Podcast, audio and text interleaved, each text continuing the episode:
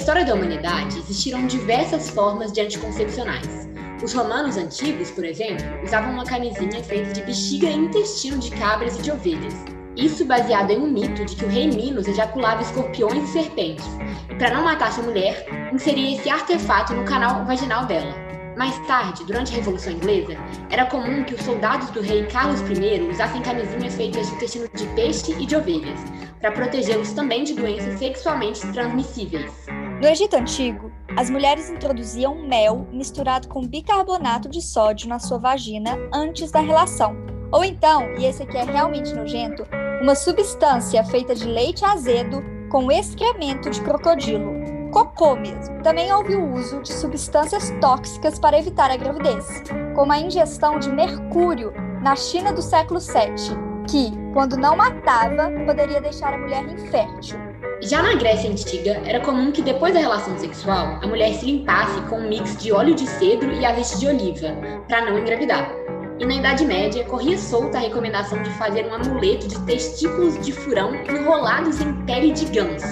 As esponjas também já foram muito utilizadas como uma forma natural de prevenir a gravidez. E hoje, de fato, existem as esponjas contraceptivas, que consiste em um método de barreira vaginal que contém um espermicida. Além desse método, hoje nós temos as famosas camisinhas de látex, que são importantíssimas não só para a prevenção da gravidez, mas também para evitar infecções sexualmente transmissíveis. Temos o DIL de cobre, de prata e o DIL Mirena. Temos microchips, espermicidas, diafragma e vários outros métodos. Mas hoje nós vamos falar sobre o mais usado e polêmico de todos, a pílula anticoncepcional. Você vai se arrepender de levantar a mão pra mim. Para um homem me ouvir, eu tenho que aumentar a voz. E quando eu aumento, ah lá, a escandalosa. Nossa, mas você tá de TPM, né? Tudo que eu falo, eu escuto que eu sou louca. E no final de tudo, ainda tive que escutar que meu posicionamento era mimimi. Fala que eu levo não era coisa de mulher. da letra. Histeria feminina! Bem-vindos a mais um episódio do Histeria Feminina. Eu sou a Catarina Aires. E eu sou a Mariana Cavalcante. Hoje nós vamos discutir sobre a pílula anticoncepcional, sua história, riscos, malefícios, mitos e principais dúvidas relacionadas a esse método. Hoje, no mundo, mais de 100 milhões de mulheres utilizam a pílula anticoncepcional. No Brasil, de acordo com uma reportagem feita pelo Fantástico, 61% das mulheres brasileiras optam por esse método, enquanto apenas 36% optam pela camisinha. Os anticoncepcionais são amplamente utilizados por uma grande quantidade de mulheres como forma de prevenir a gravidez. E também os sintomas da TPM, a acne, a endometriose, a cólica e a síndrome dos ovários policísticos. E como todo medicamento, ela vai apresentar contraindicações e riscos para algumas mulheres. Por isso, antes de adotar a pílula como um método anticoncepcional, faça uma consulta com a sua ginecologista. Grande propulsora da revolução sexual, a pílula anticoncepcional surgiu na década de 60, já rodeada de polêmicas e críticas. Foi descoberta nos Estados Unidos por um quarteto inusitado. A enfermeira e ativista pelo direito da mulher à contracepção, Margaret Sanger, o cientista Gregory Pincus, o ginecologista e obstetra John Rock e a bióloga e feminista Catherine McCormick, responsável por financiar a pesquisa. A Margaret Sanger foi enfermeira testemunhando diversas situações ligadas à saúde pública. É por isso que ela concluiu que todas as mulheres deveriam ter direito à contracepção segura. Em uma publicação, ela diz que decidiu fazer algo para mudar o destino dessas mães, cujas misérias eram tão vastas quanto o céu. A Sanger foi a primeira pessoa a popularizar o termo controle de natalidade, e os seus estudos foram a semente do movimento em favor do planejamento familiar. Ela abriu a sua primeira clínica de controle de natalidade nos Estados Unidos em 1916, em um bairro pobre do Brooklyn. Só no dia da inauguração, mais de 100 mulheres fizeram fila para pedir ajuda e conselhos. Mas os panfletos de divulgação da clínica foram taxados como literatura obscena, e nove dias depois da inauguração, a Sanger foi presa sobre as leis de obscenidade dos Estados Unidos. Depois de pagar a fiança, ela retornou à clínica e continuou cuidando das mulheres, até que a polícia a impediu novamente. Já a Catherine McCormick foi uma rica herdeira americana que obteve um diploma de bacharel em biologia pelo MIT, o Instituto de Tecnologia de Massachusetts. Ela costumava contrabandear diafragmas anticonceptivos para os Estados Unidos, onde era proibida a venda. Ela viajava para a Europa e comprava vestidos elegantes e mandava costurar na bainha deles centenas de diafragmas que eram entregues à clínica de Sanger. Quando Marina de Catherine morreu, em 1947, ela herdou cerca de 15 milhões de dólares e doou parte desse dinheiro para a pesquisa que desenvolveu o contraceptivo oral. Foi em 1957 que um novo medicamento, que era voltado aos distúrbios da menstruação, foi lançado. Chamado de Enovide, um dos seus efeitos colaterais era a suspensão temporária da fertilidade. Em pouco tempo, cerca de 500 mil mulheres começaram a usar o Enovide, só que muitas delas procuravam exatamente o efeito colateral. Em 1960, o órgão estadunidense responsável por controlar os medicamentos aprovou a venda da pílula como o primeiro anticoncepcional ministrado por via oral. Agora, você já parou para pensar por que usamos a pílula por três semanas seguidas e então interrompemos seu uso na quarta semana? Muitos podem imaginar que seja por razões médicas, mas o motivo é mais cultural do que científico. John Roth, que foi um dos criadores da pílula, era católico devoto e considerava importantíssima a aprovação do Vaticano quanto ao novo medicamento.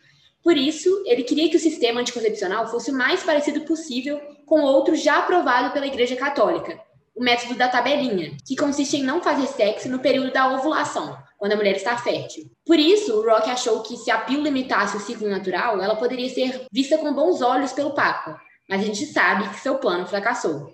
Várias mulheres sonhavam com um método que as ajudassem a fazer um planejamento familiar e sair da miséria. Só que muitos viram o remédio como um complô para conter o aumento populacional de grupos marginalizados.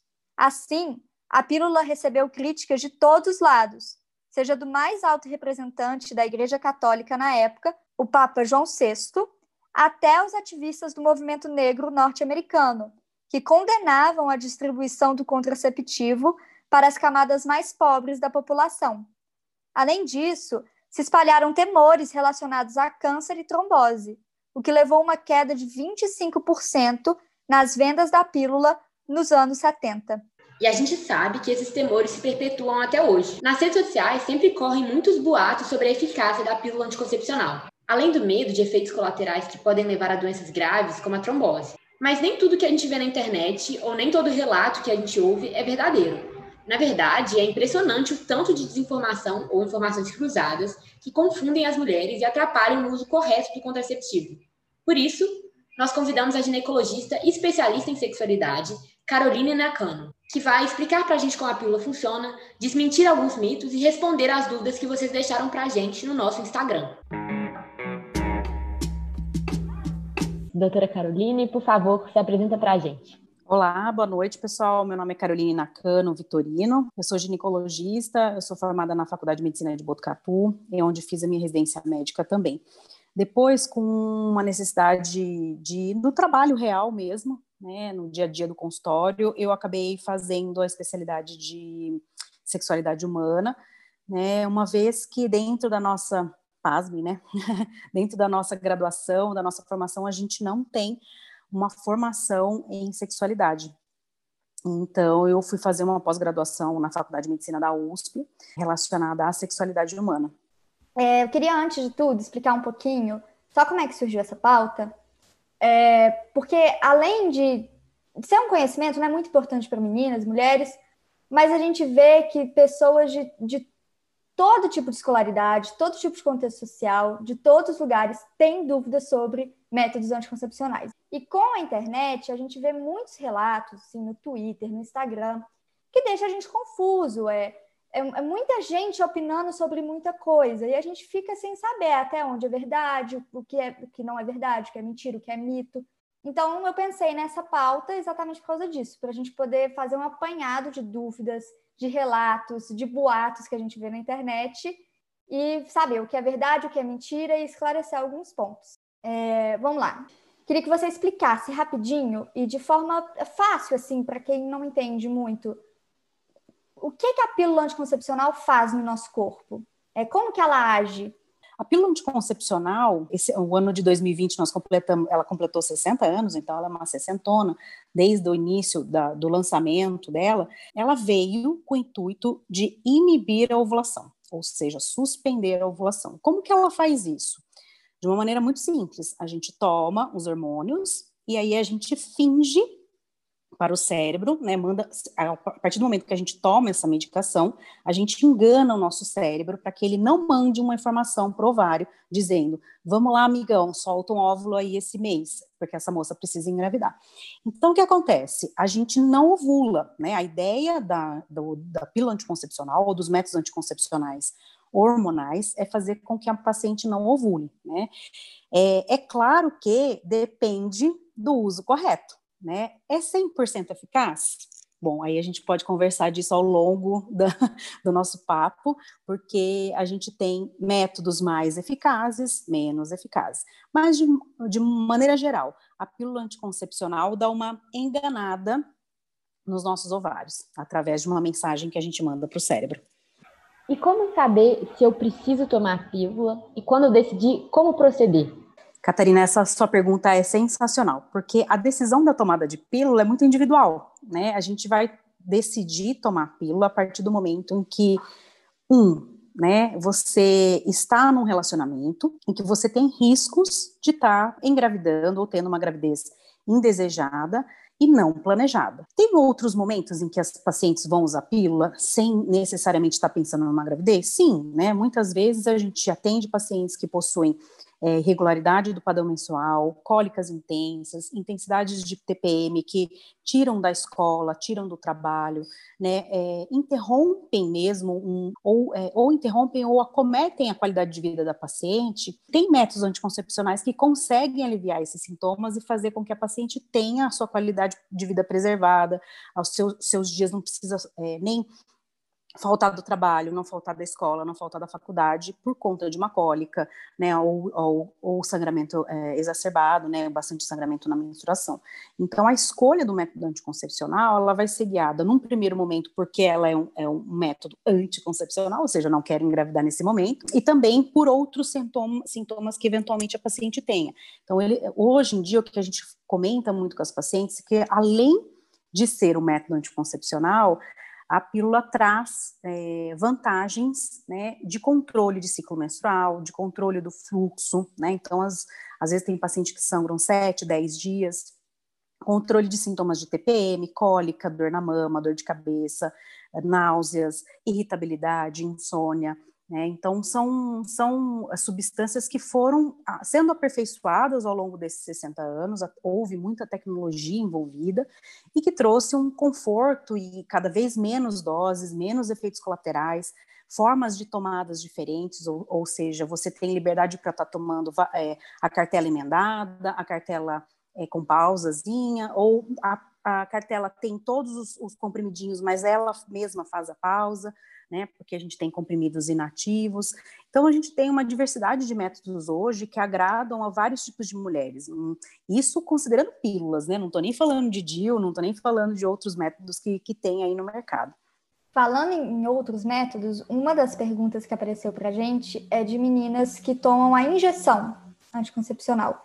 E elas queriam saber se qual é a diferença entre a injeção e a pílula, se alguma faz mais efeito do que a outra ou se alguma faz menos pior ao corpo do que a outra. Então vamos lá, deixa eu explicar de uma forma mais uh, didática, porque a gente divide os métodos é, pelo, pela forma de uso, ou seja, via de administração. Se eu estou tomando via oral, se é injetável, se é via vaginal, é, ou se é pela pele, né? Ou então se é intrauterina, que seriam os DIUs, ou então se é o subdérmico, que é um bastãozinho que a gente que é o chamado implante, que a gente coloca debaixo da pele da paciente. Então a gente dividiu os métodos pelas vias, né, da forma como eu coloco o, essa medicação dentro do organismo. A segunda forma que a gente divide é o tipo de hormônio que tem. Ou eu tenho métodos anticoncepcionais com duplo hormônio, então sempre um estrogênio e uma progesterona, ou então com um único hormônio, que é a progesterona só. O que difere a pílula é, de duplo hormônio de uma injeção de duplo hormônio. Basicamente, a, a, o jeito de usar. Você vai usar uma única vez a injeção por mês. A pílula anticoncepcional, seja de duplo hormônio ou de único uh, hormônio, a gente tem que usar todos os dias rigorosamente no mesmo horário, tá? A injeção a gente vai usar uma vez por mês. E a injeção de um único hormônio? uma vez a cada três meses. Então, assim, o que muda, na verdade, a, a forma de uso, né? E, eventualmente, a adaptação da paciente, porque pode ser que você tenha efeitos colaterais em função de estar tomando uma injeção, né? Algumas pacientes se queixam, especialmente nas, nas, nos injetáveis trimestrais, de um edema maior, ou seja, na balança, para nós mulheres, é a mesma coisa que ganhar peso, né? Então, uh, do ponto de vista médico, a gente diz, realmente, esse é o único método que, de fato, as pacientes veem alteração de peso. As demais não têm comprovadamente um ganho de peso. Ainda sobre a injeção, eu queria saber se ela faz efeito no mesmo dia e se ela tem um efeito diferenciado dos outros métodos por outras vias. Os métodos anticoncepcionais hormonais, então, pílulas, injeções, anel vaginal e adesivo, possuem o mesmo, a mesma taxa de eficácia. Então, assim, por ser injeção, ela não é mais eficaz que a pílula porque ela exige uma coisa, todos esses métodos exigem uma coisa fundamental, a disciplina de quem usa. Então, por exemplo, se eu sou usuária de pílula e eu interrompo minha pílula, eu esqueço, eu tomo na hora que eu quiser, eu estou falhando o método. Porque o método, qual que é a, a efetividade do método? Usar todo dia no mesmo horário. Né, é, ter falhas muito pequenas entre, entre uma tomada e outra. Então, por exemplo, eu costumo recomendar para as minhas pacientes assim: é, se você resolver tomar sua pílula anticoncepcional às 8 da noite, você pode tomar às 6 da tarde e 10 da noite, né? Ou seja, um intervalo de mais ou menos duas horas por horário fixo que você normalmente tem, isso não faz, não faz muita diferença, sabe? A questão é você extravasar muito tempo ou esquecer a pílula, mais de 12 horas, ou 24, né, ou 48 horas, que tem gente que manda mensagem, esqueci três pílulas da cartela. Esse mês você já não está protegida mais, né? Então, assim, o que, que a gente fala para as pacientes? Que a taxa de falha da, dos métodos anticoncepcionais, pílula, é, injetáveis, é, anel vaginal e adesivo, gira em torno de 6 a 9%. Ou seja, cada 100 mulheres, 6 a 9 vão pode, podem engravidar, tá? Então, assim, nossa, doutora, é bastante. Na verdade, se usar certinho e usando camisinha, você soma né, o efeito dessas, desses métodos, tá?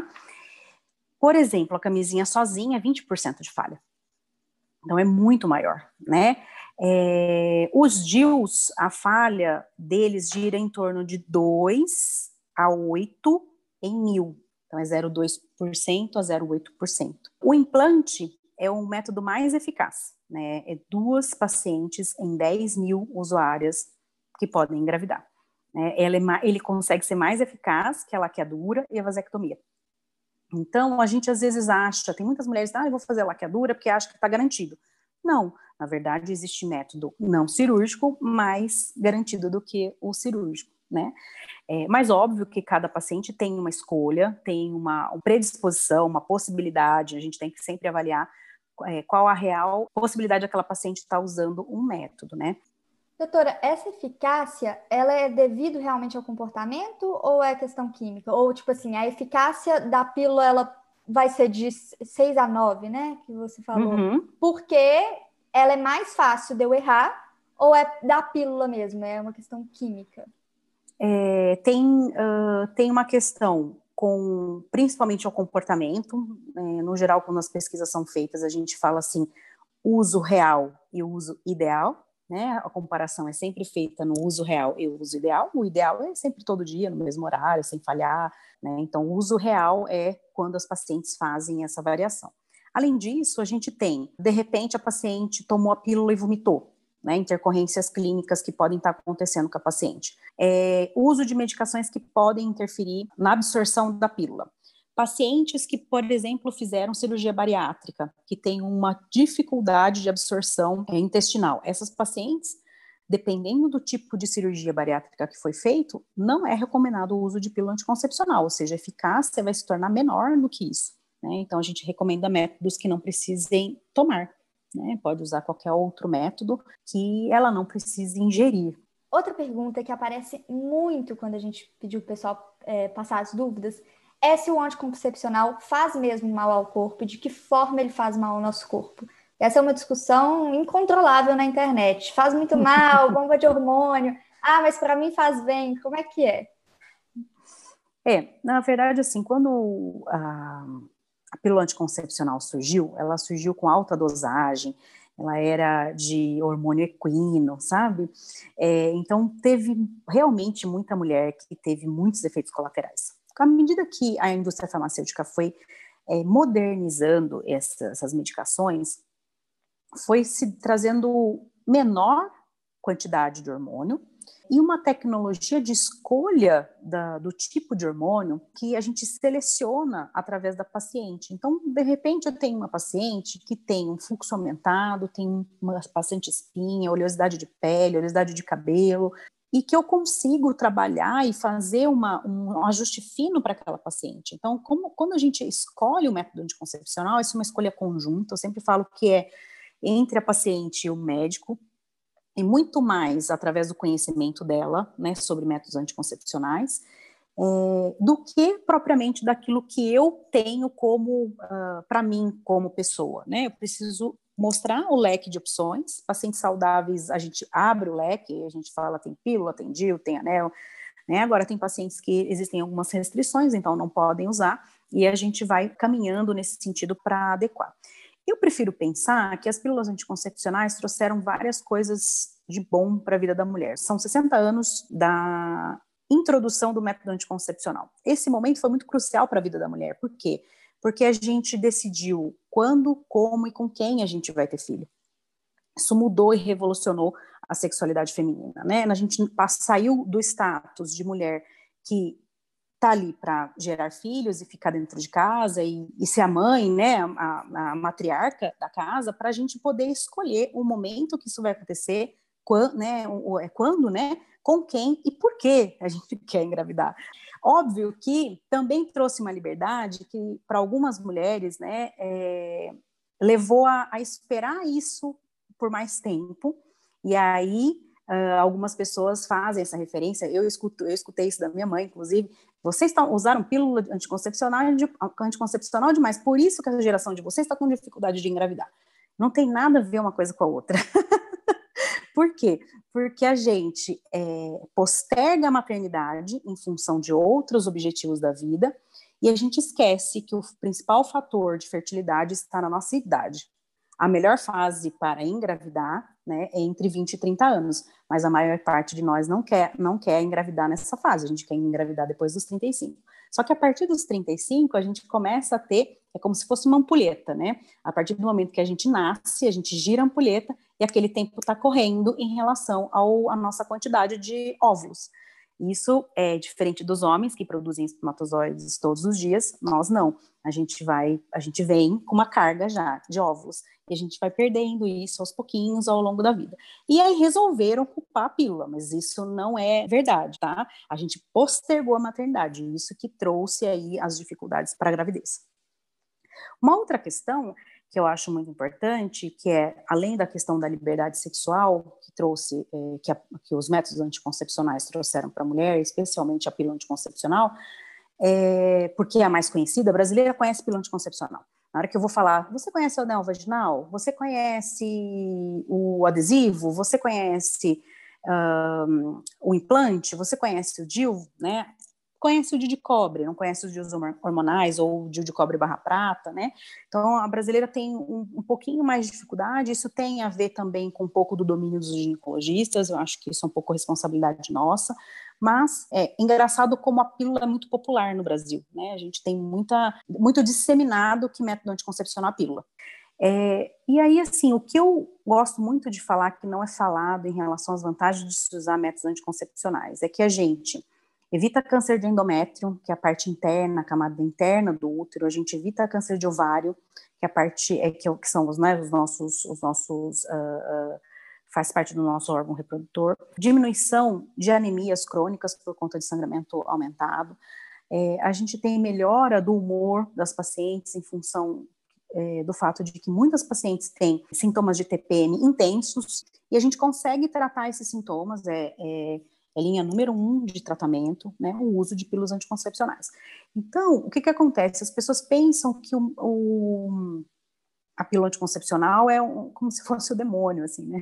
Mas ele, ela não é, né? Desde que bem prescrita, né? Nada desse negócio de ir no balcão da farmácia escolher uma pílula anticoncepcional porque você resolveu ir para a praia, ou é, conversar com a sua amiga e falar qual que você toma aí, deixa eu ver qual que é, né? Também não. Então, escolher uma que sirva para você. Doutora Caroline, você respondeu uma dúvida que apareceu muito, que é a questão do se gera dificuldade de engravidar a pílula uhum. anticoncepcional. Então, a gente pode dizer que esse é um mito, que a pílula anticoncepcional é um pode deixar a mulher estéril?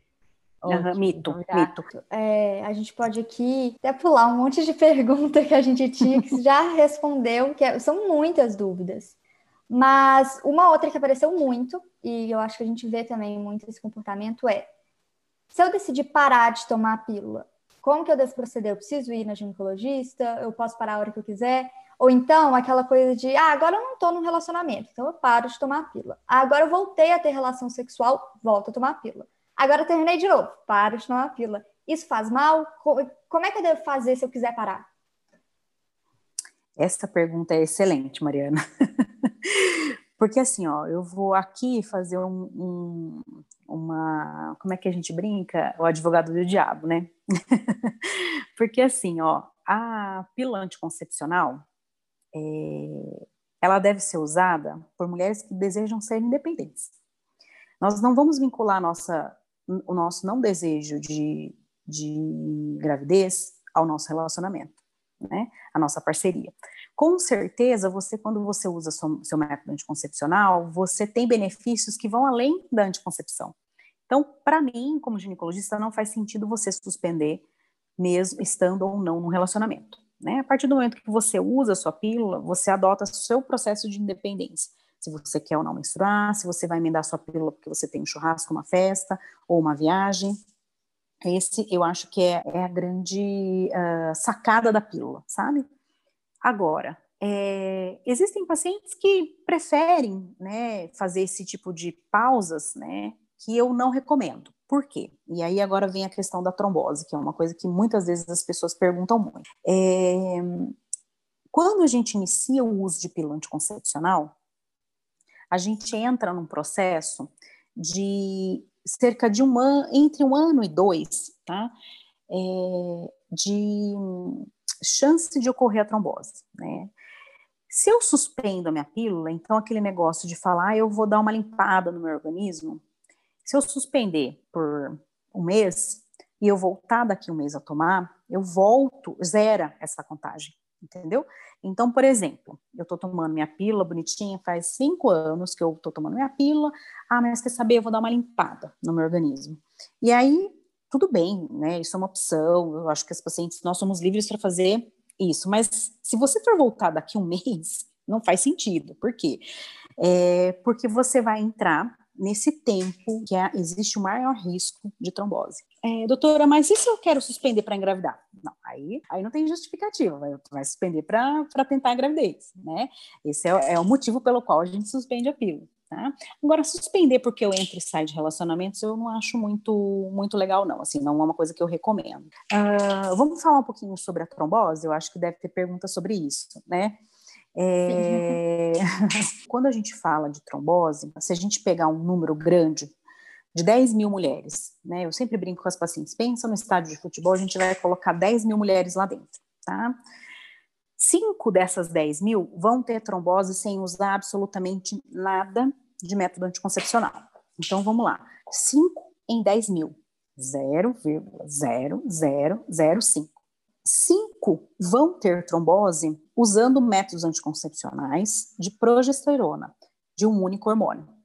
Ou seja, então entre aquelas que não usam e que usam progesterona, o risco é o mesmo. E na verdade esse número, como é uma estatística, é 4.8, eu estou arredondando. Quando a gente vai para métodos de duplo hormônio, que tem estrogênio e progesterona, e eu estou falando de pílula, estou falando de injetável, né, injeção, estou falando de anel vaginal e eu estou falando de adesivo. Esse risco vai para 10, 9, 10, né? Aí a gente vai falar assim, puxa vida, né? Aqueles e-mails que a gente recebe do tipo, pílula anticoncepcional dobra o risco de trombose. Dobra, vai de 5 em 10 mil para 9, 10 em 10 mil. Mas, de novo, é 9 em 10 mil. Aí, uma conta que quase ninguém fala, muitas mulheres desejam isso, que é a maternidade, é a gestação. Estar grávida aumenta a chance de trombose.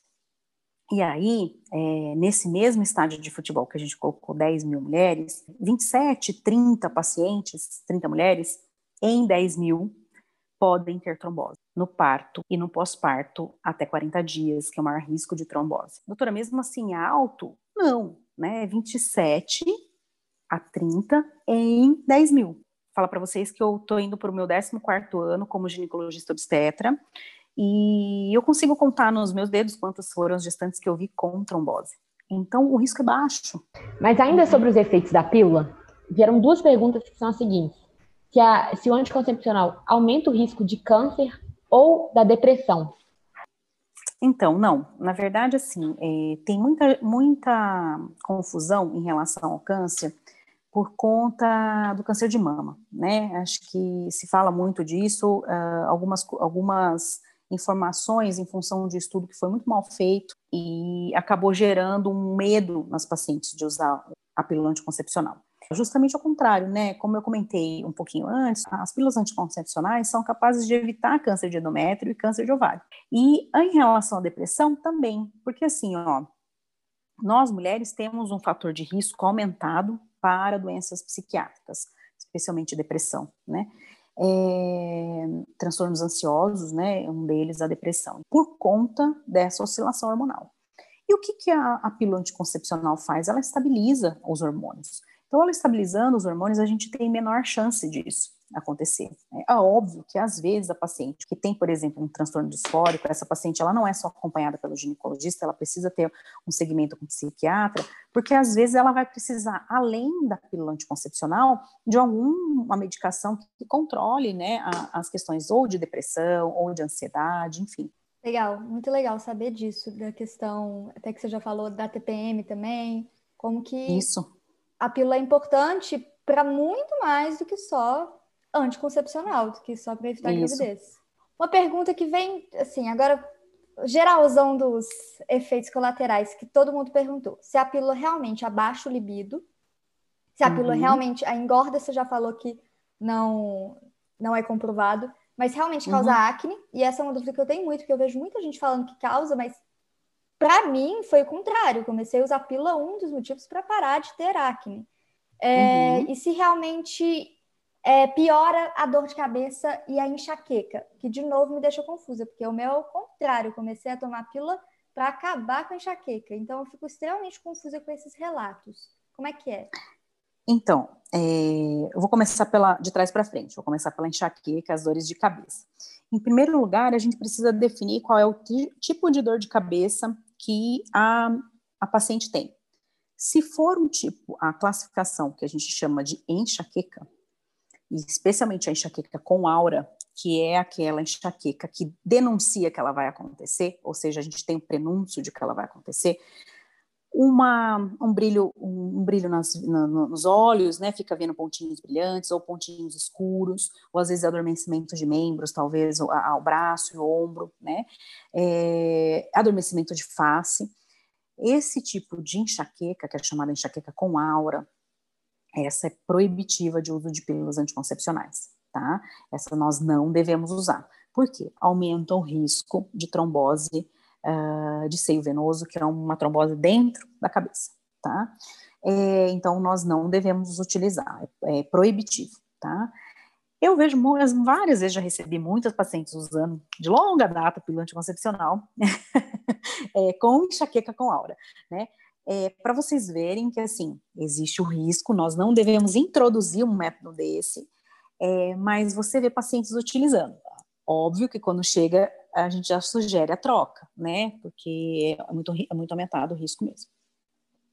Ah, a outra coisa que você falou foi em relação ao primeiro lá, ganho de peso, eu, eu já comentei, mas só para é, só para a gente lembrar um pouquinho, do ponto de vista científico, a gente não consegue comprovar ganho de peso. Mas eu sinto que algumas pacientes, quando fazem determinados tipos de escolhas de pílula anticoncepcional, se queixam de ganho de peso. E aí vou falar uma coisa para vocês que é muito, eu acho que vocês vão concordar comigo, Mariana e Catarina. Quando a gente começa a usar método anticoncepcional, especialmente pílula, porque é o que a gente mais conhece, a gente entrou no relacionamento, né? Especialmente vocês mais jovens, assim, né? eu também já fui mais jovem, mas assim, a gente começou um relacionamento, a gente começa a usar pílula. Né? E o que é que o casal faz junto? Fitness não vão ser. O que, que faz? Sai para comer. E aí vai para evento que tem coisa gorda. Então você vai para pipoca no cinema, depois você sai para o shopping, do shopping vai jantar em algum lugar. Você tem vários amigos casais que estão namorando também, a galera só sai para comer.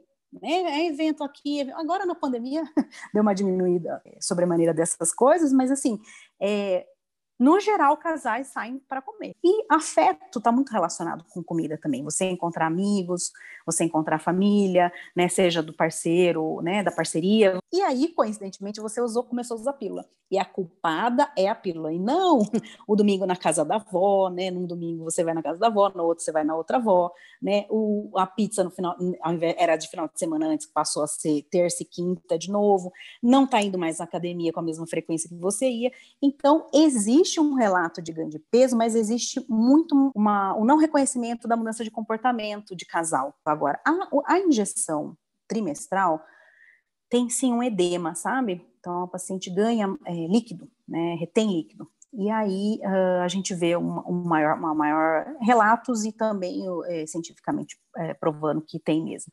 Tanto que para pacientes muito magras, muito magrinhas, a gente, paciente que quer usar método que não precise lembrar sempre, falar, ah, doutor, eu estou precisando ganhar peso, a gente usa, e ela se adaptar né, ao método, é, dá para dá usar com tranquilidade o método injetável trimestral. É, em relação à libido, nossa, a libido já é um outro leque de questões que eu falo que é muito fácil a gente culpar o hormônio uh, pela, pela perda da libido, né? Mas a libido é um quebra-cabeça, né? A gente tem questões hormonais, a gente tem questões de autoestima, é, educação em sexualidade. Então, assim, são vários os fatores que interferem em libido. Então, uh, você falar que uma pílula anticoncepcional pode ou não interferir na libido, a gente estaria sendo muito específico. O que, que os estudos mostram? Que eh, eles fazem uma comparação entre os métodos. No geral, os DIUs não interferem. Os métodos hormonais, via oral, anel vaginal, é, injetáveis, eles ficam mais ou menos no mesmo, no mesmo patamar, algumas pacientes se queixam, outras não se queixam, mas no, no cômputo geral, quem faz uso de método anticoncepcional, quando você entende a sua liberdade sexual e o seu maior medo é uma gravidez, você vivencia melhor a sexualidade. Muitas pacientes relatam aumento da libido, mesmo usando pílula. Então, dentro das pílulas anticoncepcionais, entre a comparando pílula com pílula, existem aquelas que interferem mais com um hormônio chamado testosterona, e aí podem levar a paciente a uma queda da libido. Mas, também como na prática clínica a gente vê isso dia, no consultório, tem paciente que usa método anticoncepcional que tem uma ou estrogênio ou progesterona que abaixa a, a testosterona e ela consegue ter libido muito ok, né? Então, varia muito porque a libido é um mosaico, né? Não é só dependente do hormônio, ela é dependente da nossa, da nossa vivência em sexualidade, né? Aquilo que a gente acredita que seja, a forma como a gente encara a, a sexualidade em termos de liberdade, de conceitos, de preconceitos, de mitos e tabus, de autoconhecimento, de e autoconhecimento eu estou falando do corpo e afetivamente, né, o que, que a gente quer, o que, que a gente deseja, né, masturbação, né, são coisas que estão relacionadas a, a conceitos de educação e sexualidade que fazem a gente conhecer a nossa libido. Vai muito além do hormônio, né? Tem também, o hormônio é um dos itens, né? Mas não é o único. Muito interessante isso. Dá para fazer um episódio só sobre libido. Dá. Vem aí, hein, Mari? Vamos planejar.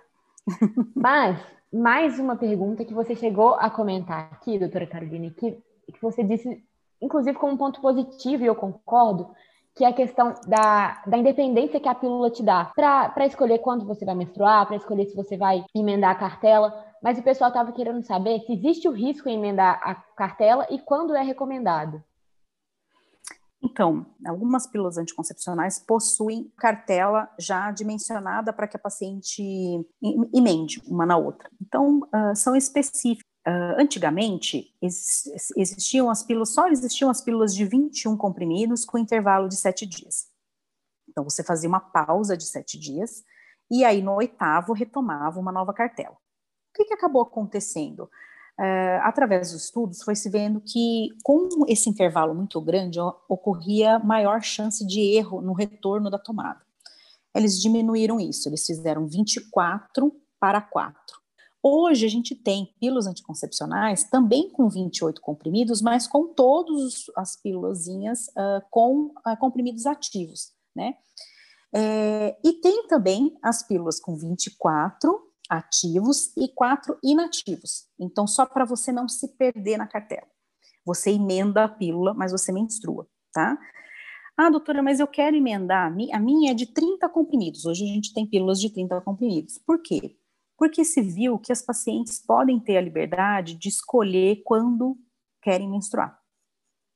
E uh, hoje tem é, pílulas no mercado que a gente consegue fazer três a quatro ciclos, ou seja, três a quatro cartelas, e daí fazer uma pausa, né? E aí a paciente menstruar três ou quatro vezes no ano só. Então pode sim utilizar, mas o ideal é estar tá fazendo o uso de pílulas que, que sejam uh, programadas ou projetadas ou estudadas para isso. A sua pílula tem 21 comprimidos uh, e eu queria emendar.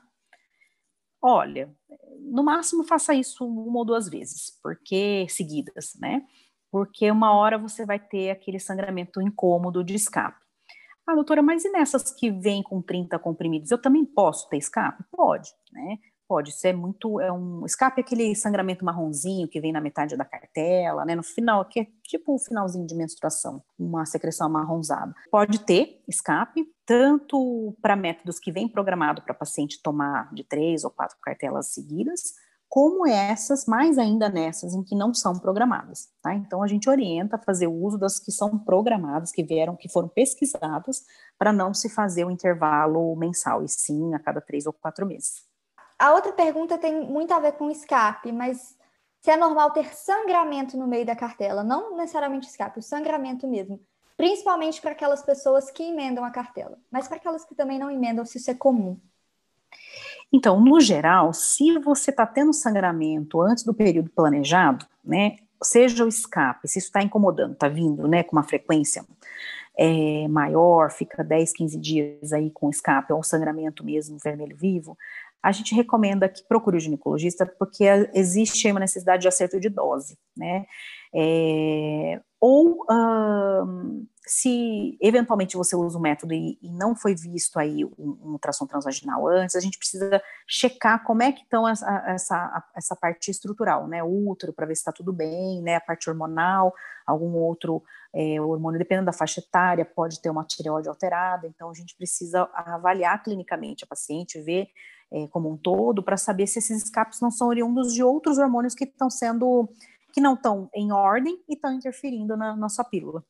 Uma próxima pergunta que apareceu aqui foi se é possível engravidar durante a pausa do anticoncepcional e a partir do momento que a pessoa começou a tomar o remédio, quando ele começa a fazer efeito? Essa pergunta é muito boa, do, do início do efeito.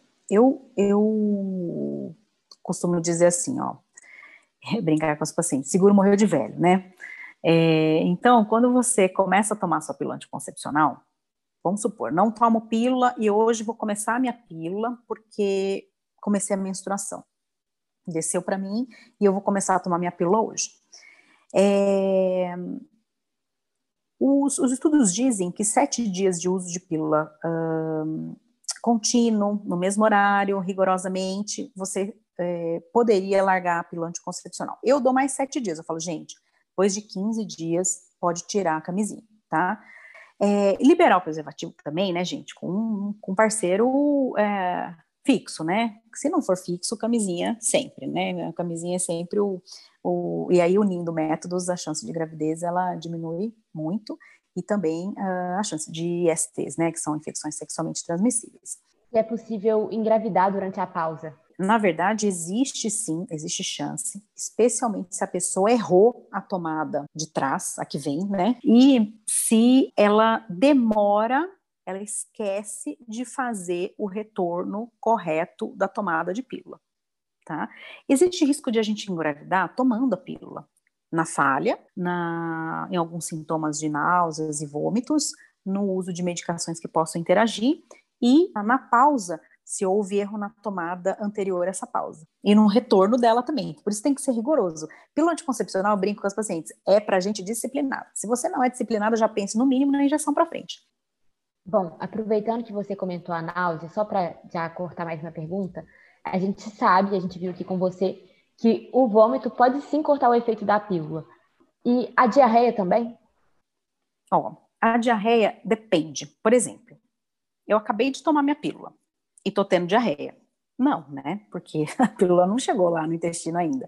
A pílula demora mais ou menos em torno de. O, o alimento demora mais ou menos em torno de oito horas para chegar no intestino. É, e boa parte da pílula não é só absorvida no intestino, né? Também tem isso, né? As pacientes têm muito medo da diarreia. Eu tenho mais medo do vômito logo depois da, da, da tomada da pílula. É, agora, se essa diarreia se prolonga, se esse paciente tem um, uma síndrome do intestino irritável, que aí trato gastrointestinal delgado, intestino grosso, são comprometidos, aí a gente tem que pensar num outro método. E na questão dos medicamentos, falar alguns medicamentos podem interferir. O que a gente mais vê na internet, todo mundo falando, é do antibiótico. O antibiótico uhum. corta efeito do anticoncepcional. É verdade? Ele corta mesmo? Porque quando eu li isso, eu fui pesquisar e aí eu vi o Drauzio Varela, uma explicação muito legal dele explicando como que o antibiótico muda o metabolismo e por isso ele poderia, mas que comprovadamente ele disse que é só um antibiótico específico para tuberculose. Isso. Mas já faz um tempo que eu li isso, então eu queria saber se já tem alguma outra pesquisa, comprovada alguma coisa. Não, na verdade não. O que, que acontece? É, o grande lance da, da interação medicamentosa é um tipo de receptor, um tipo de substância, né? Na verdade é um receptor que, que compete com a pílula, né? Se, ele, se a gente tomar esse, esse, essa substância e ela competir com a pílula, a gente pode ter diminuição do efeito. Doutora, mas quais são os medicamentos que têm esse receptor? O que, que eu falo para os pacientes? Ó, não vai no Google, não vai. Você precisou tomar um antibiótico é, e você não sabe, você não tem como me ligar, você teve lá uma infecção de urina, teve qualquer coisa, uma infecção de ouvido, infecção de garganta, você não faz ideia se o seu anticoncepcional vai ser, vai sofrer interferência daquele método, daquela, daquele antibiótico. Usa a camisinha né, pelo tempo de tratamento em que você está uh, usando o, o, antibiótico, tá? É muito específico mesmo. São pouquíssimas substâncias que realmente utilizam isso. Não é só antibiótico, né? São substâncias como, por exemplo, alguns anticonvulsivantes, substâncias para inibição da alimentação. Então a gente tem que ficar de olho. O médico, a gente tem um livro enorme que chama Critérios de Elegibilidade para Prescrição de Anticoncepcionais. Então, assim, são várias regras que a gente utiliza para saber se a paciente, se a, se a Catarina pode usar determinado método anticoncepcional e se a Mariana pode usar determinado método anticoncepcional. Então, assim, é, é, é bastante coisa que a gente avalia em várias perguntas que a gente faz para vocês e que a gente tem a possibilidade de estar tá, é, passando esse método anticoncepcional. Na dúvida, gente, assim, é, para ficar uma coisa mais geral e que as pessoas não tenham medo, né? Ah, eu usei X antibiótico, tive eh, para infecção de urina a gente tem um monte de antibiótico, para dor de garganta a gente tem um monte de antibiótico, né? Então, na dúvida, usa camisinha nos próximos 15 dias em que você fez o tratamento. Comecei meu tratamento de infecção de urina e estou tomando pílula anticoncepcional. Nos próximos 15 dias, usa camisinha, né? Você não vai ter, às vezes, um acesso a essa informação, né? Às vezes o seu médico vai falar, peraí que eu preciso avaliar se ele tem, eh, se tem o receptor XPTO, né? E se vai te interferir. Não, na dúvida, usa camisinha, você já se safou. A próxima dúvida me diz respeito. Ano passado, viralizou no Twitter um, um tanto de, eu não sei se é mito ou se é verdade, mas o pessoal falando de várias medidas que cortavam o efeito do, do anticoncepcional. Entre elas, falaram que tomar pílula com saliva ou refrigerante ao invés de água cortava o efeito e principalmente com bebida alcoólica. Olha só, a grande questão, uh, o que a gente normalmente recomenda é que tome com água mesmo. A grande questão é a, é a possibilidade da pílula reagir com alguma substância, por exemplo, do refrigerante, né? E aí torná-la menos ativa, vamos dizer assim. Não existem estudos que falem, ah, X é, refrigerante com tal pílula é, corta efeito. Não temos como dizer isso. O que a gente pede para tomar com água. Em relação ao, ao álcool, é uma coisa é, relacionada ao fato do álcool e da pílula serem metabolizados no fígado. Né? Então, assim, se a gente tem um fígado sobrecarregado, né, a metabolização desta medicação ou de qualquer outra também fica comprometida. Então, a ingestão de álcool não é aquela questão assim, ah, eu tomei aqui um, um, uma, um copinho de cerveja, uma taça de vinho tal. A questão é a ingestão crônica de álcool, né? É, mas em relação à interação do álcool com a pílula anticoncepcional, também não existem estudos assim como não tem com a Coca-Cola, com o Guaraná, ou, ou outra substância nesse sentido. É mais pela uh, agressão ao fígado mesmo. Muito bom. É, então, acho que a gente vai para a última pergunta, que é uma polêmica, que é a pílula masculina, e que eu queria saber a sua opinião. É o seguinte sobre a pílula masculina. Fiz muita pesquisa aqui sobre, é, sobre essa questão. E a gente vê que a principal, a principal polêmica é essa, né? Se a gente já até falou de relacionar a mulher com esse dever de reprodução. Então, se a gente coloca esse peso sobre a mulher, faz sentido a gente colocar o peso do anticoncepcional também sobre ela. Mas por que, que hoje a gente também não pode colocar esse peso no homem? Sim. E muita gente argumenta que as empresas farmacêuticas acham que o homem não vai ter interesse, mas isso também está caindo por terra. A gente vê muitos homens, inclusive amigos nossos mandaram essa pergunta para a gente. Uhum. E eu já li tudo sobre todas as pílulas de homens que estão sendo desenvolvidas. Tem de gel, tem de injeção, tem né, a própria pílula para ingerir, mas que elas não estão saindo da fase de testes por causa dos sintomas colaterais. E os uhum. sintomas colaterais eu achei muito parecidos com os sintomas colaterais da pílula feminina. Ah, acne, dor de cabeça, libido, pode engordar. Então, eu queria saber a sua opinião como médica. A gente está perto disso? A gente está longe? Realmente é mais difícil? Eu acho que a gente está no caminho, mas perto talvez não, porque a gente tem uma questão de comportamento mesmo, né? Uh, eu acredito que dentro da área de saúde, é, a mulher sempre adotou o papel de cuidadora e um papel mais à frente mesmo dessa dessa prioridade em relação ao planejamento familiar. Estou falando isso porque é muito comum, né, os, os homens não querem fazer a vasectomia, e sim querer que a mulher faça a laqueadura, sendo que a cirurgia de laqueadura, do ponto de vista de, de internação, de pós-operatório, é muito pior para a mulher do que para o homem, né? Muitos homens ainda têm a questão de do preconceito e de achar que possivelmente ficariam, podem ficar aí, é, com algum processo de infertilidade ou então com disfunção erétil, né, ficar broxa porque vão tomar algo relacionado à sexualidade. Bom, isso tudo, gente, tem uma questão, tem o, o berço na nossa cultura machista, na nossa cultura é, que não tem conhecimento em sexualidade, né, que não tem educação em sexualidade. Então, por isso que eu falo que a gente está no caminho, mas a gente está longe, né? Efeitos colaterais, eu acho engraçado isso, porque eu fico pensando, é, os homens têm um pouquinho mais de dificuldade em relação a sintomas, né? Por isso que é, eu falo, brinco com as minhas pacientes, por que, que vocês acham que mulher que, que engravida, gente?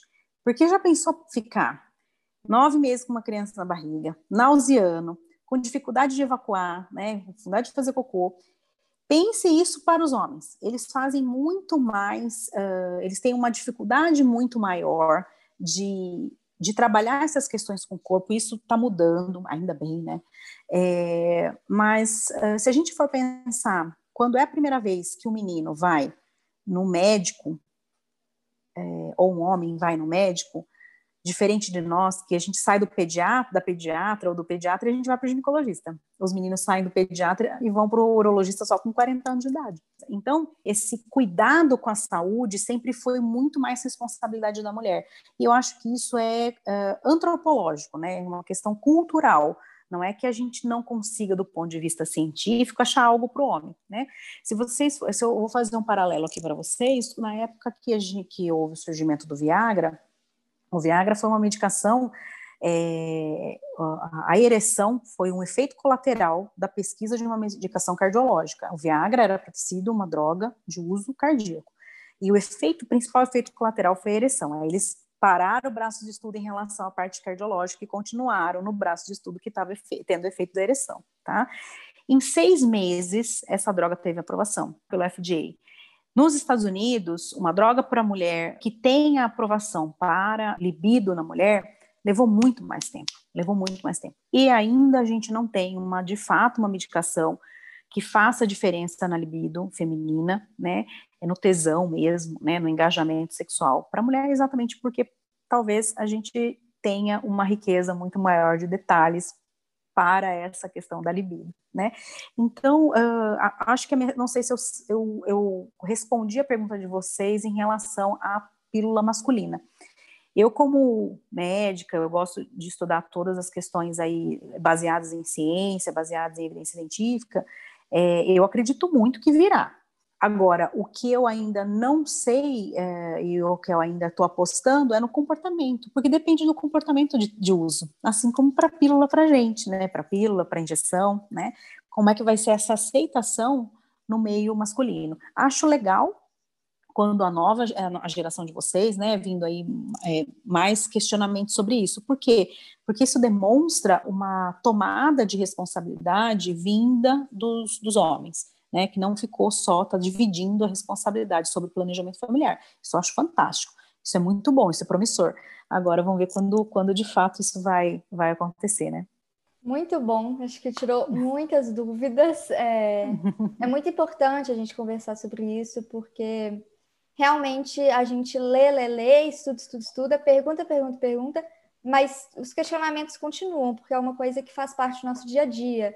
Então não tem como a gente não questionar, não ter medo, receios, né?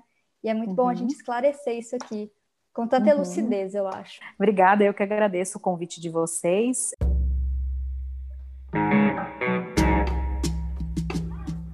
Você acabou de ouvir mais um episódio do Histeria Feminina, podcast produzido por mim, Mariana Cavalcante, e pela Catarina Ai. A roteirização, produção e edição também é feita por nós. Qualquer dúvida, crítica ou sugestão, manda pra gente no nosso e-mail histeriafeminina.cast.gmail.com e não deixe de seguir a gente no nosso Instagram, arroba histeriacast, porque tem muito conteúdo bacana por lá. Abraços e até a próxima!